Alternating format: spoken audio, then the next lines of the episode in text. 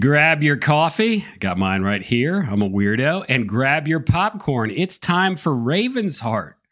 Using music, video, and comics all together to share the gospel and glorify Jesus may sound a little bit unusual. However, in this day and age, Jesus is asking his people, his church, to reclaim everything and to use it to glorify him so that the gospel can be heard. Tonight's guest, Nathaniel, from a band known as Tomorrow's End, is doing exactly what I was just talking about.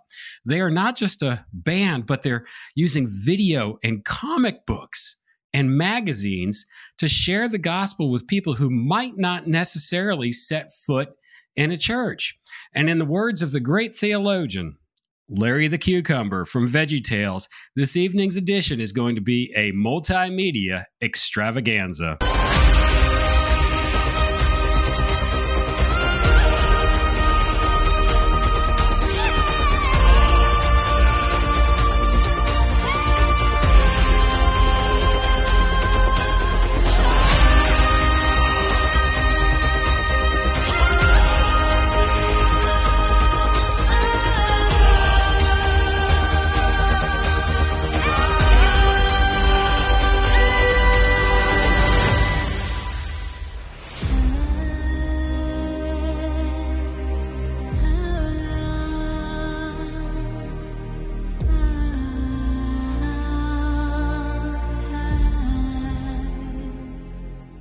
We are back, and with us this evening is Nathaniel. And before we talk to Nathaniel, if you are watching us on YouTube Live, if you could go ahead and hit that subscribe button as well as the bell so that you can keep up on Raven's Heart notifications. We do air every Thursday night at 8 p.m. Eastern Time. Nathaniel, welcome to Raven's Heart.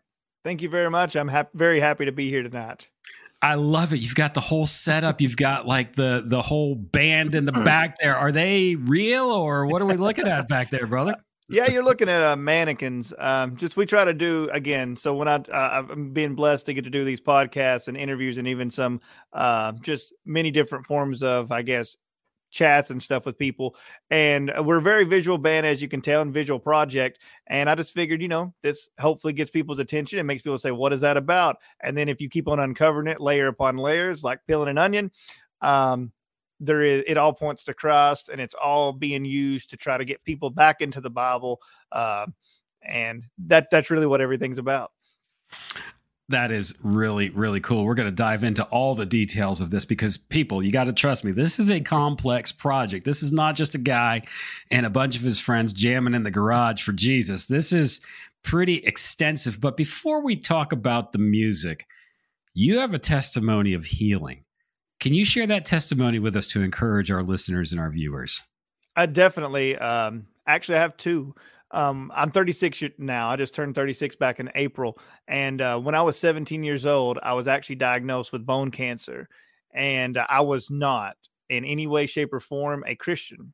I actually had been turned off. I'd been invited to people's church numerous times, and I actually went. And I would go to the church, and they would speak about one thing. They would act a certain way. And then when we would be outside of the church, and this is even sometimes the preachers' wives, like whoever, they would not be showing the same fruit that they did just inside that building when everybody was watching. So I was turned off by it, and I was like, this isn't for me. This isn't for me. So at 17, as a senior in high school, I sat there, and I was like, you know, I was just being worldly. I was just doing what I wanted to do. At the time, I thought I was going to be a professional wrestler one day because I grew up loving wrestling and stuff like that. And anyway, so I was working out and doing all this stuff, and I thought I must have hurt myself working out, had a big knot lump come up on my left knee. And what happened was I went to the doctor. They said, oh, you probably just bumped it. So it swelled up. Went back the second time. They said, yeah, probably still. It's got bigger, but sometimes that happens. Then I went back the third week in a row, and they said, whoa, that's triple the size. That might be a problem. They send me for an MRI. They say, actually, later that night, they called me after I did the MRI. They said, this is actually a tumor. They couldn't tell me if it was cancerous. They didn't know if it was malignant or non-malignant. So I live in Cleveland, Tennessee, still to this day, and I did then. And so they had to send me to Birmingham, Alabama to have a biopsy to see if it was cancerous or not. And so I went, and they did the biopsy. It's about 3.5 hours away from where I live. My parents took me and my grandmother. We drive back later that day because you know, no need to stay in a hotel if you don't have to, I guess. So we drove back home, and as we pull in the gate and get into the house, literally, as soon as we get into the house, the phone rings, the cell phone, and they tell my parents, and they say, it is cancer. It's called osteosarcoma. Not a lot of people live through it. It's kind of a rare cancer. It sometimes appears in just teenagers for no reason or young adults, and there ain't nothing you did to get it. It's just there, and you know, we're going to have to start figuring out a plan to treat this. And so my parents, you know, were overwhelmed. They kind of, you know, we all talk about it for a minute. Then they go in the other room. I sit on the couch, my parents' couch with my grandmother. And I literally start talking to her and stuff. And I was like, so, you know, because she always told me about Christ and stuff. And I was like, so if I really repent, if I really choose him, even all this time I've been against Christianity and stuff and said many things about it too. I was like, he'll still forgive me. And she said, yes. And she led me to Christ right then and there. And I accepted Christ into my heart that very night. And I haven't looked back since. And I tell people all the time, I was 17, thought my whole life was ahead of me. And then God, you know, something else happened, showed me something else. And I'm actually grateful for that, because if I wouldn't have got sick, I, first of all, might not be here for another reason, just because I was out being sinful and living a life I wanted to live. And that's never going to lead anywhere good. And second of all, through that sickness, I learned and I came close to him. And literally the moment I accepted Christ into my heart, I truly had more peace at that moment than any time before in my young life. I didn't have the same worries. I was almost anorexic at the time, because I told you I was working out and stuff, trying to look a certain way. And I was really body conscious and all these things.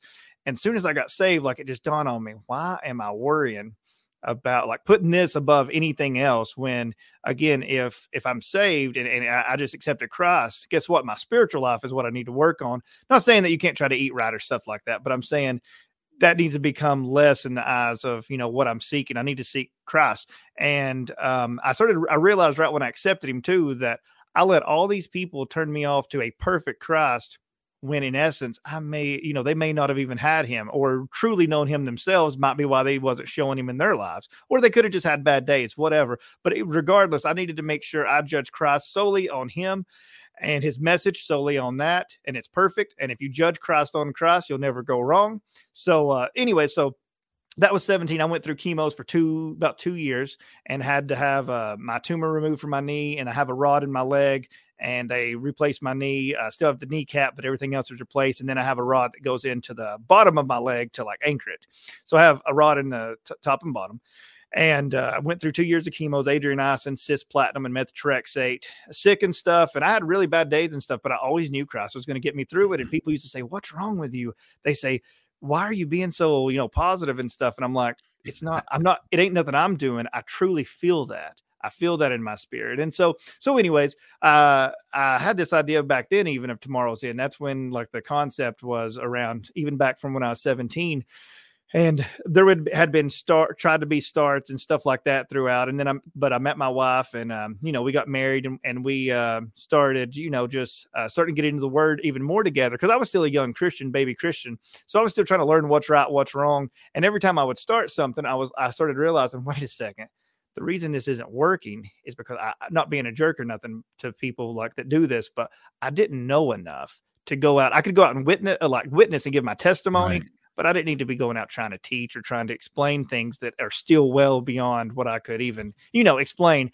And that's why, you know, it's when Christ tells us to go make disciples of all nations, that doesn't mean just tell them that he's real and that, you know, believe in him. It's meaning make sure that you're trained and you understand what to say right from. I always tell people discernment is not knowing right from wrong. It's knowing right from almost right. Hey, that's a good point. I like that. I look back at when I was first saved, and I knew that I was called to some form of ministry, and I ran off to seminary. And I look back and I remember some of the teachings that I taught and some of the messages that I preached. And I am glad they don't exist anymore. I knew enough to be dangerous. That was about it. So really what happened is God healed you inside spiritually first, and then healed your body. Yes. And so I was extremely blessed. Like I said, not even a lot of people even live through that specific cancer. And if they do, they usually have to lose their whole leg. That was an option, but I said, well, let's try I really believe God's with me on this. And I said, let's try that. And they said, I don't know about it. They said, you might have, you know, it very well may spread. And I was very blessed. I said, well, I said, let's try this first. I said, and then we'll see. And I've been blessed, and I've been cancer-free for 17 years. And I actually don't have any problems from the cancer. I just still have, ever since 17, I've had medical, sometimes complications from time to time because of the chemotherapy. They was very harsh. And so I actually developed 6 years ago, spinal and cervical stenosis in my spine. And I've never been in a like car wreck. I've never fell down a flight of stairs, or don't have any family history or anything like that of like a bad, like, you know, bones or anything, but just from those chemos and stuff, they stay with you. And, you know, I prayed about it, kind of like Paul did when he's asking God, you know, to take, you know, his troubles away to a degree. And he says, I asked three times. And sometimes we have to realize when we ask God, guess what? He always answers. Sometimes it's just not always the answer that we're looking for. And sometimes the answer is no. And when it is, though, that's to greater glorify him. And because if everybody's just running around with perfect health and stuff, people's going to say, well, of course they're glorifying God. Look, they're driving nice cars. They got perfect health. They're great. So whenever you're having issues and you don't have a lot of cash and you don't have necessarily the perfect, like, you know, health per se, like physical health, but when your spiritual health is there, that's what really impacts people. But so 6 years ago, I got diagnosed with spinal and cervical stenosis, and it was a very strange time and a very blessed time, because that's when we started starting to get the wheels on this ministry and try to get it going. Started out with the music, and then we played in 22 states, and that was after the diagnosis of the broken neck and the stenosis. And they said, you're going to probably have to have this in a couple months. And I told my wife, I said, because she's the drummer and partner in all of this. Without this, I couldn't do any of it. She helps me tremendously with this. Everybody that's in ministry, I mean, if you're doing this, you need a good support system. You need a good wife. You need a good helper. And she 100%, everything I'm bad at, she's good at. So that's good.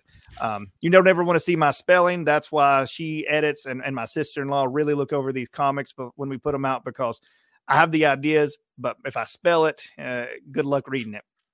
So, but anyways, yeah. So I got diagnosed with the stenosis back 6 years ago. And so finally this year, after 6 years, it finally just, that bill came due, so to speak. And I really felt God was saying it's time. So I went in for a 5-level fusion back in May, and I went in and they said, it's going to do 4 levels from the front. And I don't know if the audience can see, but, there you go. Yep, there it is. Yeah. It's very visible. And I literally just got the neck brace off like 2 weeks ago. But anyways, back in May, I went in and it was going to do 4 levels from the front and 1 level from the back on the second day. It's going to be a 2-day operation. And it's pretty, you know, that's pretty much all your vertebrae in your neck. And it's like, they're going to all be fused. That's just how bad your neck is. So he gets in there on the day of surgery, and it's supposed to only be, by the way, a like 1 to 2 inch incision. And as you can tell, it's not. He had some trouble. When he got in there, he said it's a lot worse than we anticipated, than even the scan showed. He said, so I only could do 3 levels. So tomorrow, I'm sorry, but you're going to have to wait in the hospital, and I'll do 2 levels in the back tomorrow instead of 1. And I said, okay. So he said, I'm going to send you for an MRI to make sure it's, you know, that he can see everything. So about an hour, he sends me for the MRI. I'm waiting in the ICU with my wife, and he comes in there and he's shaking his head and smiling kind of. And he shows me his phone. It's a pink phone. Could have been his, could have been, you know, his wife's, I don't know, but he just shows it to me, and it's a real shiny pink phone and stuff. And it made me laugh just because it's like, you know, I'm sitting there trying to see, and it's a real sparkly phone. And he says, hey, look at this. And I'm like, okay, awesome. He said, ain't this good news? And I said, yeah, sure. What is it? Because I mean, I could tell it's vertebrae, but I don't know. I don't exactly know what he's showing me. And he says, look at this. He said, when I was literally just in your neck and I told you I couldn't get to that 4th level because it was so bad, I'll have to do 2 levels tomorrow. He said, something's happened. He said, between when I patched you up and when you got that MRI, to where it is fixed now. He said, you don't have to stay here. And tomorrow you don't have to get those next 2 levels fused. He said, the pressure is off the spinal cord. He said, I had to look this up. He said, there's no record of this really happening. He said, one time, maybe back in the 80s or something, somebody documented something kind of similar, but it wasn't the same thing. He said, I have no explanation. He said, but we're going to take it. And I said, well, I have an explanation. I said, I give all the glory and all the credit to Christ. I said, no offense, Doc. I said, I appreciate everything you did. I'm sure you did a great job.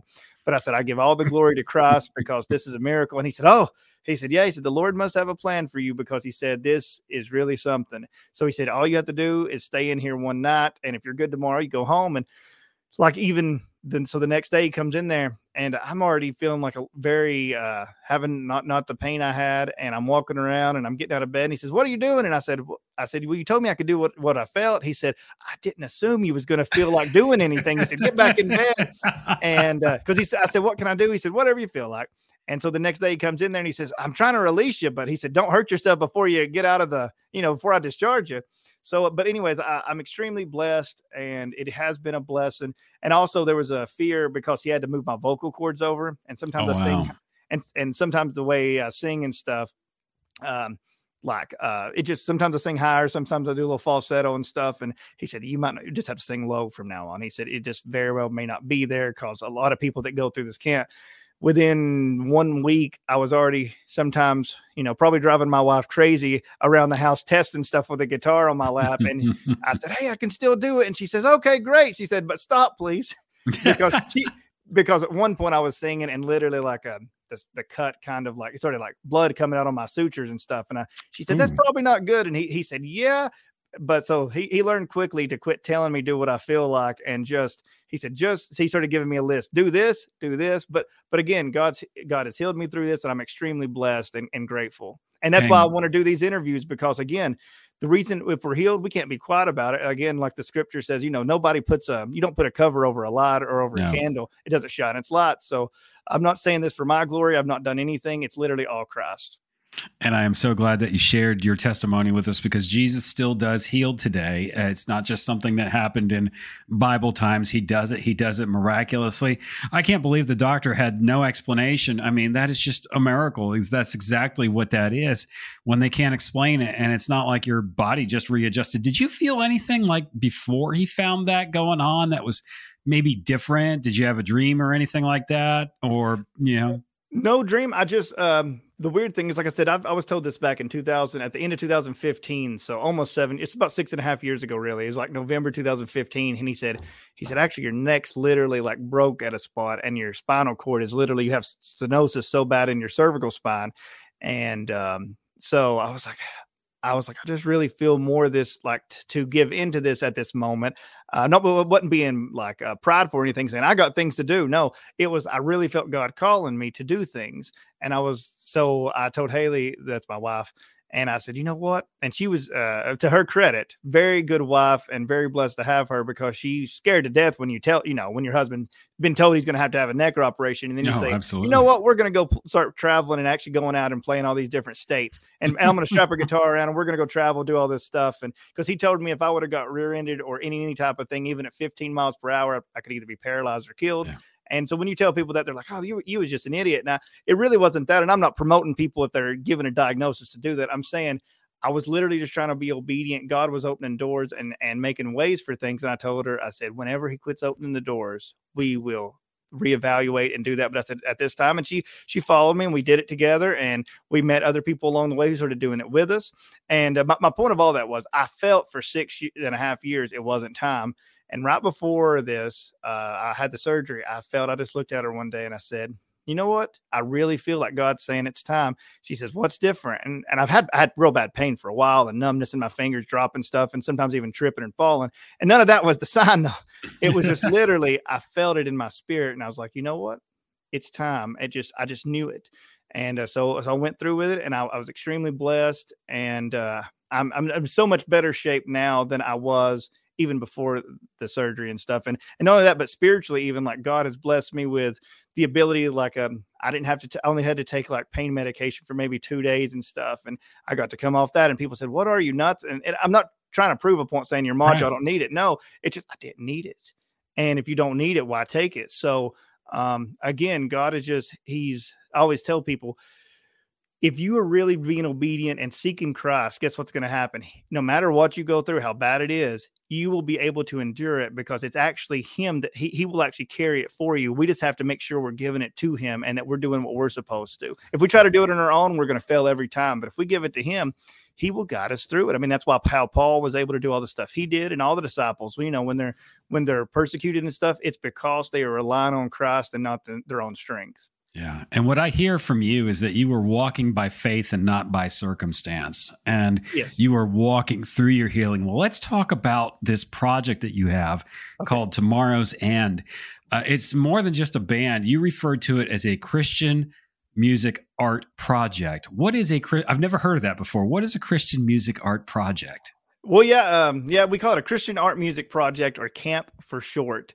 And the reason for that is because I learned, again, right after I got that diagnosis, we was blessed to get to perform in 22 different states. And we was just a band at the time. We'd go around performing and stuff. And I guess I had noticed for years, the story in Acts where people are, at Pentecost, where the Holy Spirit comes down and they start speaking in different languages. And I was like, you know what? The Holy Spirit gave them the gift to reach the people that was not even in their language. And you start looking around in culture and stuff. And don't get me wrong, people still read novels, people still listen to the radio and all these things. But we are a more visual culture. Like if you look at streaming and stuff like Netflix, Hulu, HBO Max, all these different platforms, and you start seeing that we are a very visual culture. People's always looking at their phone and seeing people's pictures and updates, Twitter, Facebook, Instagram, whatever.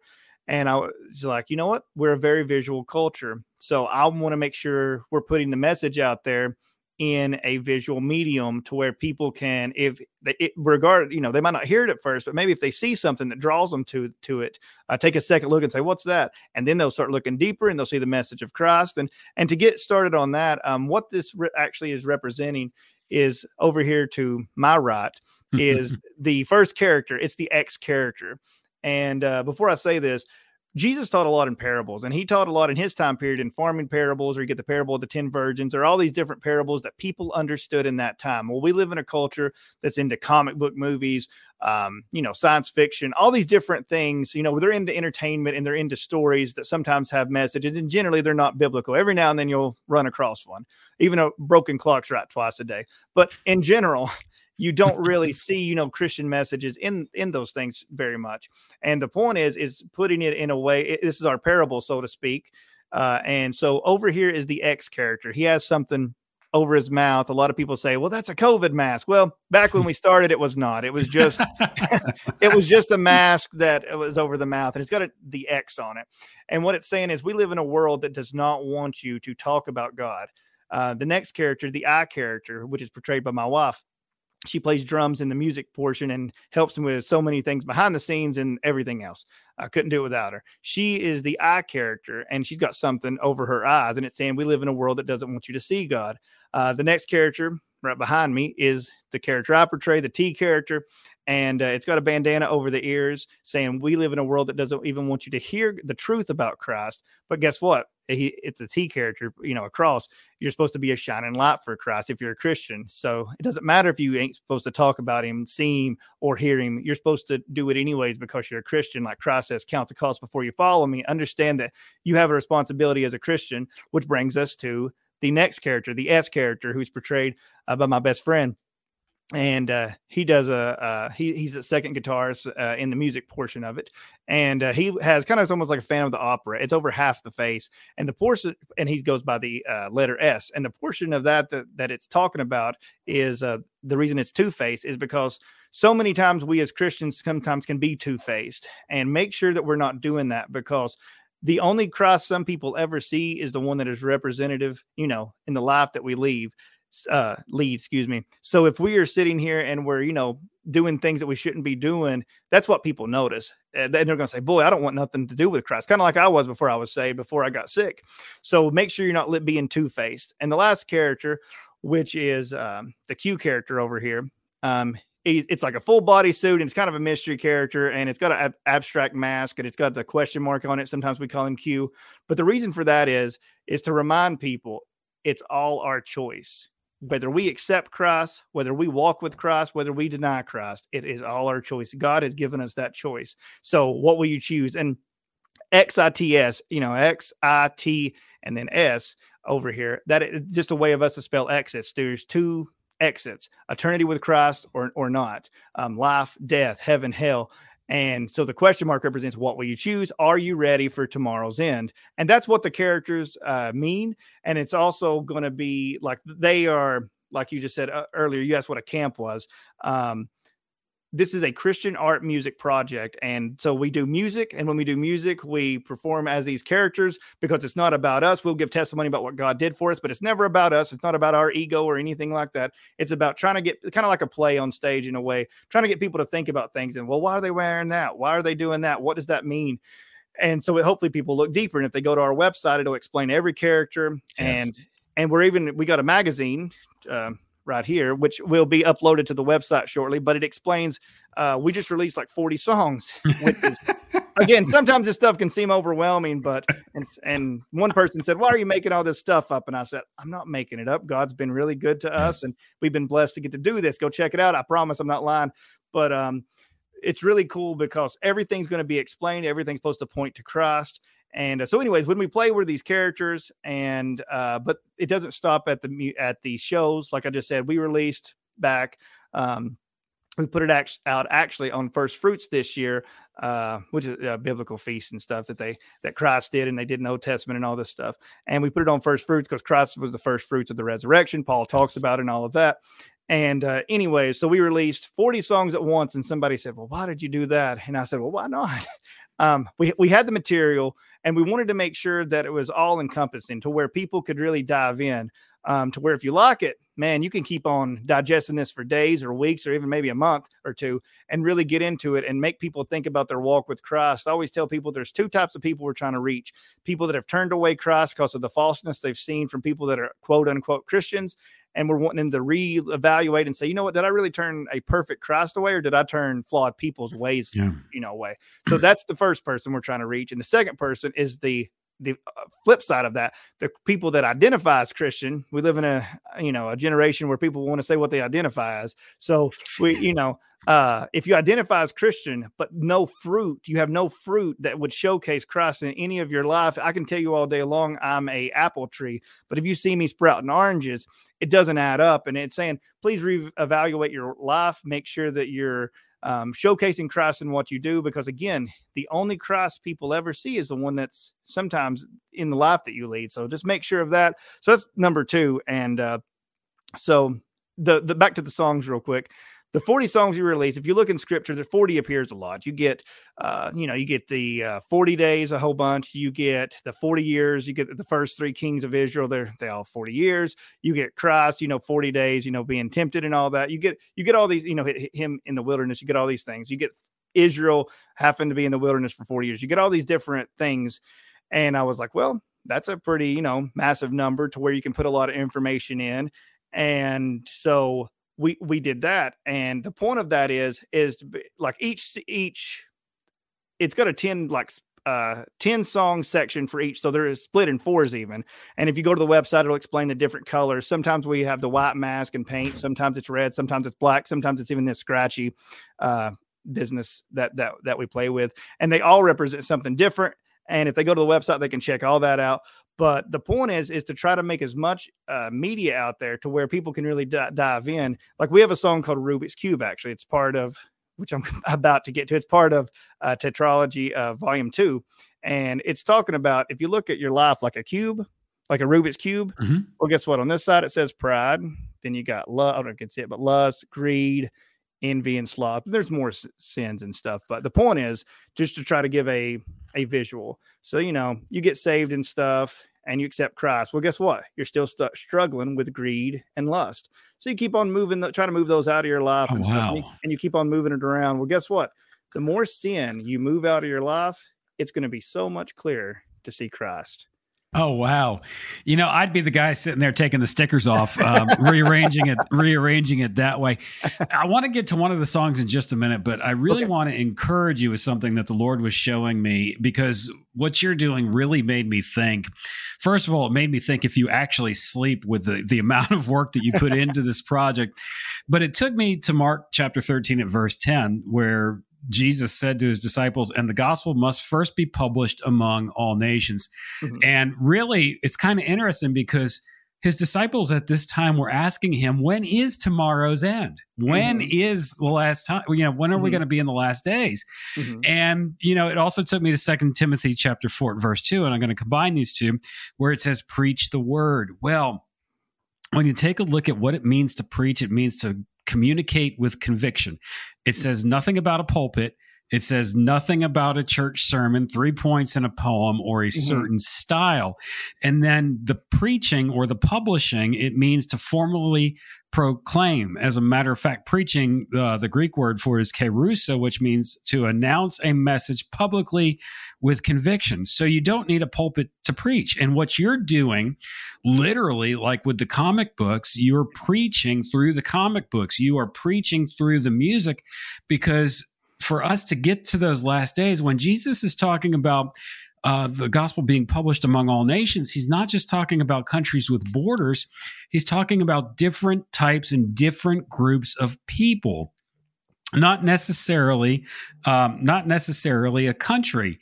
And when the gospel reaches all these different types of people that wouldn't necessarily walk into a church, well, that's when we've reached literally tomorrow's end. Let's talk about one of the songs on there. And I really like this song for two reasons. It's got a great sound, a great message, but it's a lot of different genres all wrapped up into one. And it shows the complexity of what you're doing. It's not like you threw together 40 novelty songs, and put it out real quick. The title of the song is Card of the King. What is the message of this song? The message is, there's a line in it where it talks about the dead man's hand in poker. It's the aces and eights, the dead man's hand and stuff. And it was trying to get people to understand that if you do not, like if you watch the video and stuff that we just put out, it's a part of Act 1 and the video serial. But if you actually watch it, there's somebody with a card that has Christ. And there's somebody with the, and then they also have the dead man's hand. And the point is, everybody's got the dead man's hand. The only way that you get out of that is with Christ. And so that's really where the song comes, like what it's talking about. And it's talking about our own ways will always lead to death. The world's ways will always lead to death. But if you seek Christ and if you really choose him, just kind of like, you choose a card in a deck or something. The only difference is, you get to see this card. You get to see what it represents. You get to know this, that Christ gave you the free choice and he gave you the gift of grace and he gave you all these things, but we still have to choose him. And if we're having the dead man's hand, so to speak, or Christ, why in the world would we choose our ways? Because our ways are always going to lead here, but Christ is always going to lead to salvation. And we even actually, to go along with the song, we wasn't really talking about it, but it's a good segue. We actually have a card game that's called Card of the King that goes along with the song, and it comes and it actually ties in with another song. It's a video in the serial called Dive Die, and kind of like it goes along with the Rubik's Cube. It's a piece of a piece of dice, and it's got life on one side and in red, and all the other six sides say death. And it's saying, how will you cast your die? And this comes with the card game and stuff to anybody that's interested. But the point is, and I want to say this because I'm not making a sales pitch, even though it sounds like it. I will tell you, if you want physical copies of our stuff, yes, we'll have to charge because we're not funded by anybody or anything like that. We do it all. We've actually sold our own stuff to try to get this going. That's how much we believe in it. We're wanting to be, good stewards and make sure we're doing our part. So if you want a physical copy, we'll have to charge you. However, all this stuff will be free. All the stuff that we offer, the comics, the music, the magazine, the card game, the board game we're going to be getting to later on. It's good. What you'll be able to do is you'll be able to print it out and you'll have to cut it out yourself. And you'll have to either, make your own dice or something like that. But all of it will be free, so that because we're not after the money. We're not after your money. We're hoping that these things will help you, make you think about your relationship with Christ, making sure you're being careful with your witness and realizing that, if some people know you're a Christian, guess what? You're witnessing whether you think you are or not. If you're having a good day and you're treating people awesome, you're being a witness. If you're having a bad day and you're treating people awful, you're still being a witness, just a bad one. So again, just these things are to make us think about our individual walks with Christ, and all this stuff will be free. And I always tell people, because sometimes people say, oh, can we do something else? Or what, something like, how can we help you? Again, we're not after your money. If you want to support us, you could buy a physical copy, but if you just want to check it out, we, within the coming months, all this stuff will be downloadable. You mentioned that about sleep a while ago. To get everything going, we've not got to put everything on the website yet, but that ain't because we're holding out. It's just there's not enough hours in the day to put it all on there at once, but it will be all available. But that's what Card of the King is about. It's about choosing Christ over the dead man's hand, which is where all of us was before he was on the cross and paid the price for our sins. And so why in the world would we not choose Christ, and would we go back to our own ways? Yeah. Let's go ahead and check out the video and this track, Card of the King by Tomorrow's End.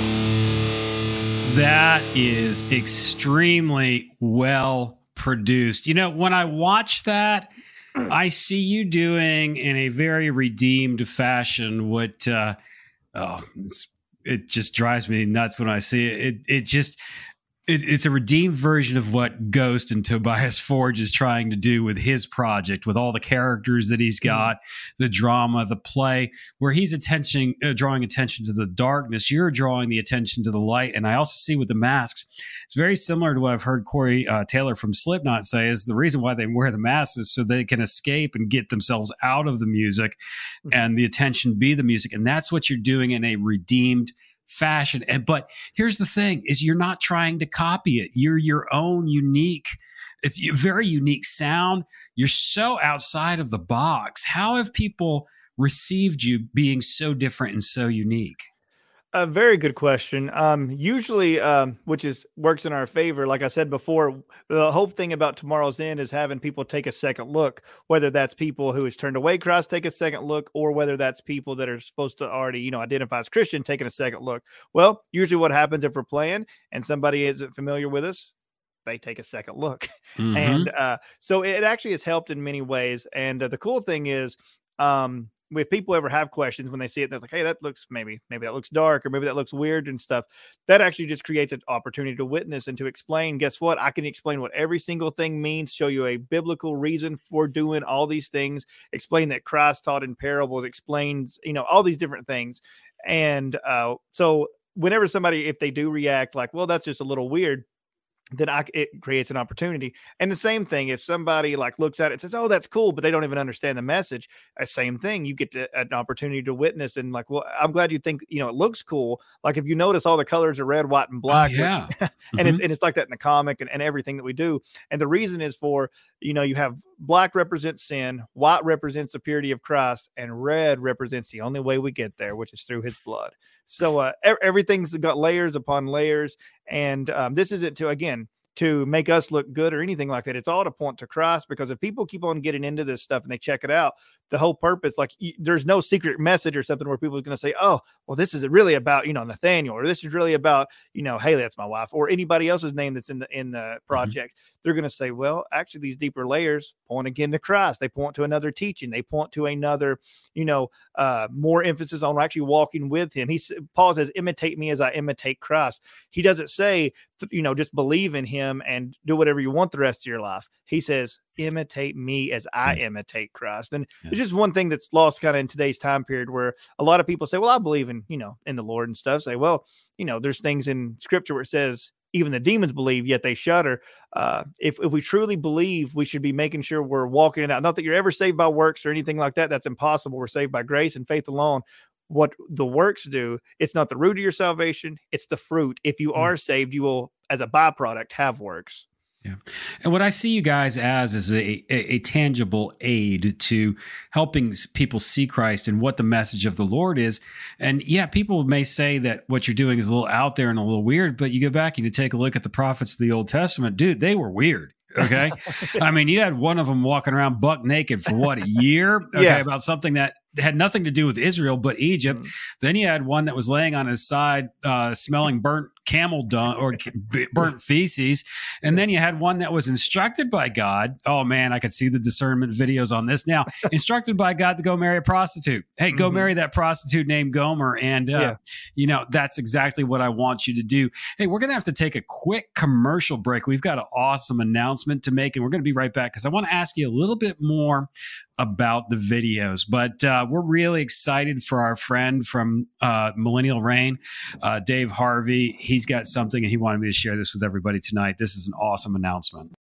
That's right. On October 29th at the Arlington Music Hall, Arlington, Texas, we've got two great bands. We got Petra, their 50th anniversary reunion tour, 50 years. And, you know, dude, Petra's the one that paved the way for you to do what you're doing right now. And not only Petra, but our friend Dave Harvey from Millennial Rain, they are going to be on stage with them. And that's going to be at the Arlington Music Hall. And you can get the tickets at arlingtonmusichall.net. Now, if David's watching or any of the members of Millennial Rain, I am curious as to know how far Arlington is from McMainerberry. For those that have watched King of the Hill. So let's talk about these shows that you've done. You've played 22 different states in the United States. The venues that you've played at, I'm really curious, have they been mostly churches or have they been secular venues? A very good question. It's actually more of a Mod Podge. It's both. A lot of times if we was in town, sometimes when it was the way we'd like to do it, we tried to play actually a church and a secular venue. That way you're hitting both audiences and people that need to hear it. And so it's actually been really a mixture, probably half and half really, because there's probably 18 or 17 like secular venues, like where when we went to those certain states, it was secular, but probably 17 or 18 times we also did churches or youth things or Jesus festivals or something of that nature. So it's really just a mixture, both really. And for these venues that you go to, what has been the wildest reaction or the strangest reaction that you've got, let's say at a church? Well, the strange thing, which is, at first it actually took me back a little. And to be honest, I actually sometimes I would probably like a little bit more, pushback, not pushback, but to a degree, like a lot of times, like when we play at a church, people just like, yeah, awesome. Awesome. And I was like, hey, when they saw us and I was like, hey, wait a second, let me tell you what it's about first. So, let's have discernment. Like I'm not a person. I have no pride when it comes to that. I don't want people just saying, oh, that's right, because they're up on stage. No, right. Let's make sure that what I'm saying is correct. And then if that's the case, then you cheer and stuff. Make sure, so sometimes we saw a little bit of that. And then it was the opposite at the secular venues, which it just was weird how it was. Usually they would sit there like this. And then as I started giving testimony and stuff, they'd start clapping and then they would start getting into it. But it was the reverse for most of the churches we played at. It was weird. They was cheering first. And the other one was like cheering later on. So okay. It was just a unique experience. And that's why I always tell people, like, discernment is, make sure that you know what you're, listening to and stuff. And not that we was doing anything wrong or anything. That was the whole reason we was there in the first place. It's just ask questions, because if you're telling the truth, you can withstand 1,000 questions. If you're telling a lie, you're eventually going to crumble about the fifth or sixth question. Exactly. And discernment is one of those things that needs to be practiced. It's not something that you're going to, it is a gift that we're given of God, but it has to be fine tuned and it has to be practiced. I've heard that at churches before, where the pastor is preaching something and people think he's going somewhere with it, but it's not. And oftentimes we're like, whoa, wait a minute. That's not where I'm not going where you think I'm going with this. So I do have to ask the question, with the comic books and everything that you do, when you were growing up, were you into comic books? Was that something that was exciting for you? 100%. Yeah. I grew up, I love comic books. My dad collected them when he was younger. And then, so he passed that on to me and he's like, hey, and I grew up like in the time period of where like the heyday of animation too, like where you had like Ninja Turtles, X-Men cartoon, the Batman cartoon, all these things. And then those things made me like, well, where'd these come from? And they was like, oh, those are comics. I actually have some. So I check out my dad's books. And then I was like, oh, so I got into that. And yeah, so I was a humongous fan of that and stuff. And that's one reason that, because if you look at like what's dominating cinema right now, it's comic book movies and stuff. So again, like I said earlier about the visual representation of stuff and having a visual. So if people like the music and stuff, awesome, because the message is there. If they can see one of the videos, we actually just released Act 1 and 2 of our, it's going to be 21 episode video serial. Act 1 and 2 is out right now on YouTube, where they can go and watch episodes 1 through 12. They're actually a throwback because, like I told you at the front of this, we're not funded by anybody or anything like that. It's just all what God has made a way for. And again, we've sold stuff and done things to try to get the word out there. So I was a big fan of like old cinema too and stuff, like just the old Republic movie serials and stuff, like of the 30s and 40s and even early 50s. And so the point of that was, I was like, well, we don't really have what I could envision as like for a TV show or a movie or anything like that. But the serials, they did stuff on the cheap and stuff. And I was like, well, I think we could be unique and do something with that. So we created what we call the video serial, and it's just music videos that when you watch all 21 together, it'll tell one complete story, but they're in 4 different acts. So it's like different paths that you can go on and stuff. And so Act 1 and 2 are out right now. People can check them out. They're free and they're on YouTube. They're even on our website where the links are and everything, but that's the video portion of all this stuff. But like he was talking about the comics, the characters, it's a totally different universe, like where it doesn't have anything to do with the videos. It just further explores the themes of all the 40 songs we release. So like right now we have issue 1, 2, and 3 that are released. They're on our website and stuff. And like I said, if you want a physical copy, you know, and support us, that's awesome. You can purchase it. But if you don't have it or you don't want to do that and you just want to check it out, that's more important than giving us anything. So they will be free options where you can just go on there and read it here shortly. That's something we're still trying to get set up, where you can maybe either download a PDF or we'll just put all the pages on there and you can just literally read them off the website. But the point is, if you don't like the music, go check out the videos. If you don't like the videos or the music, check out the book. If you don't like that, like I said, we got a card game. Maybe you like games. At the first quarter of next year, we will have a board game that we are releasing. That's going to be a companion piece to the comic books. And then if you don't like that, we have a stop motion project. The guy that draws the comics is an awesome artist and a brother in Christ and a great friend. I'm very close to him. Me and him are.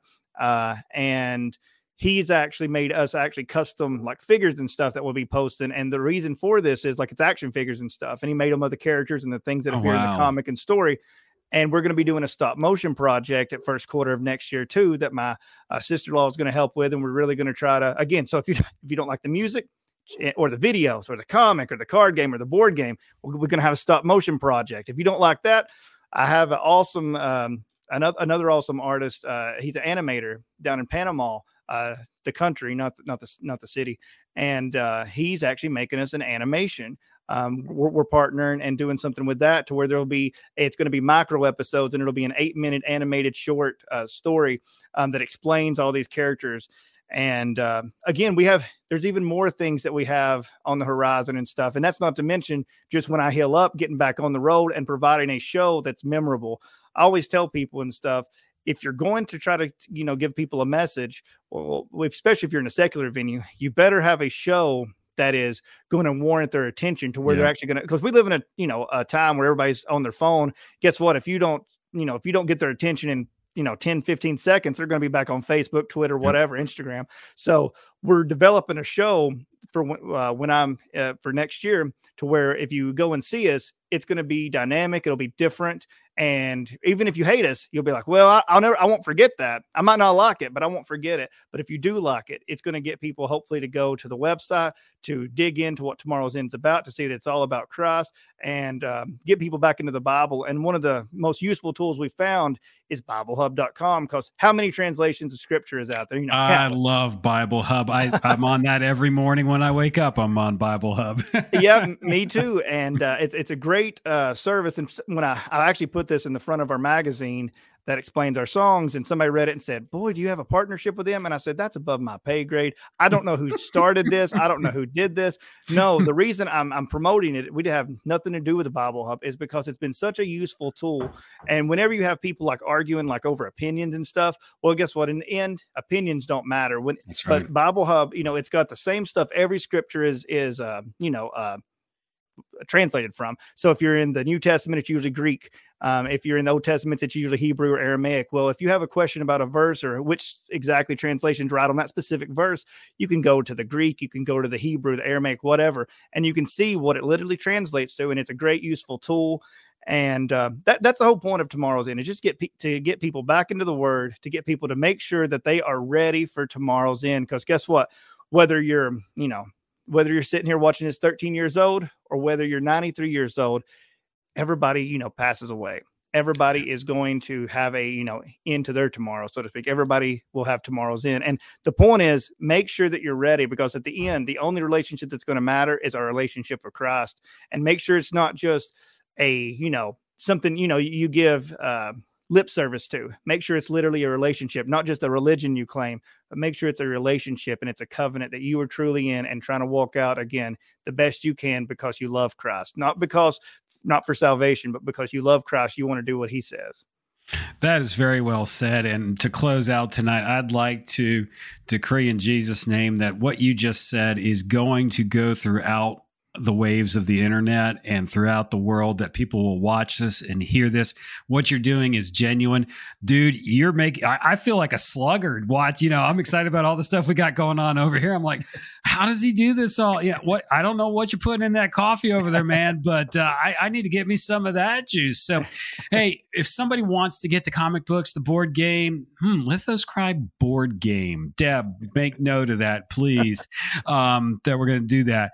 But how do they get this? Where can they find the stuff? We've just got a few seconds left. Tomorrowsend.com. That's tomorrows with a Z. So it's tomorrowsend.com. And if they go under the store tab, it'll have all the stuff that we offer, the CDs, the comics, the card game. It'll have, when we release the board game, it'll be on there. And again, if anybody wants to support us, purchase a physical copy, we'll do it. I always make the joke when I'm on these podcasts that all this stuff will also be available for free if you don't have the money, because again, we want you to have the message. We're not trying to line our pockets. That's not our goal here. The only thing that we can't give away for free is the t-shirts. So unless we get digitized and are in the matrix, the t-shirts, we can't give you a free digital t-shirt. But other than that, it's all going to be free. All the comics, music, all that. But if you do want to support us and you do enjoy what we're doing, please. Yeah, that always helps. Just purchase that. And I always tell people, if you like it, tell a friend. If you hate it, tell an enemy. And they'll even throw in a free set of Ginsu knives too. Remember those commercials back in the 80s? I do. Yeah. Where they could cut through a can or a carburetor or whatever. Yeah. Yeah. The carburetor. Yeah. Right. Boy, I believe everything. You need discernment for that, people. A Ginsu knife cannot cut through a carburetor. Hey, we're going to be back next week. And I'm really excited because we have Alyssa who's going to be with us. That's going to be an awesome edition. And then on the 27th of October, we've got Adelaide with us, and we're going to start making Get Revelation Rockfest announcements. But until next week with Alyssa, peace out and rock on. And thank you, Nathaniel. Just hold on while we close out. Lithoscry.com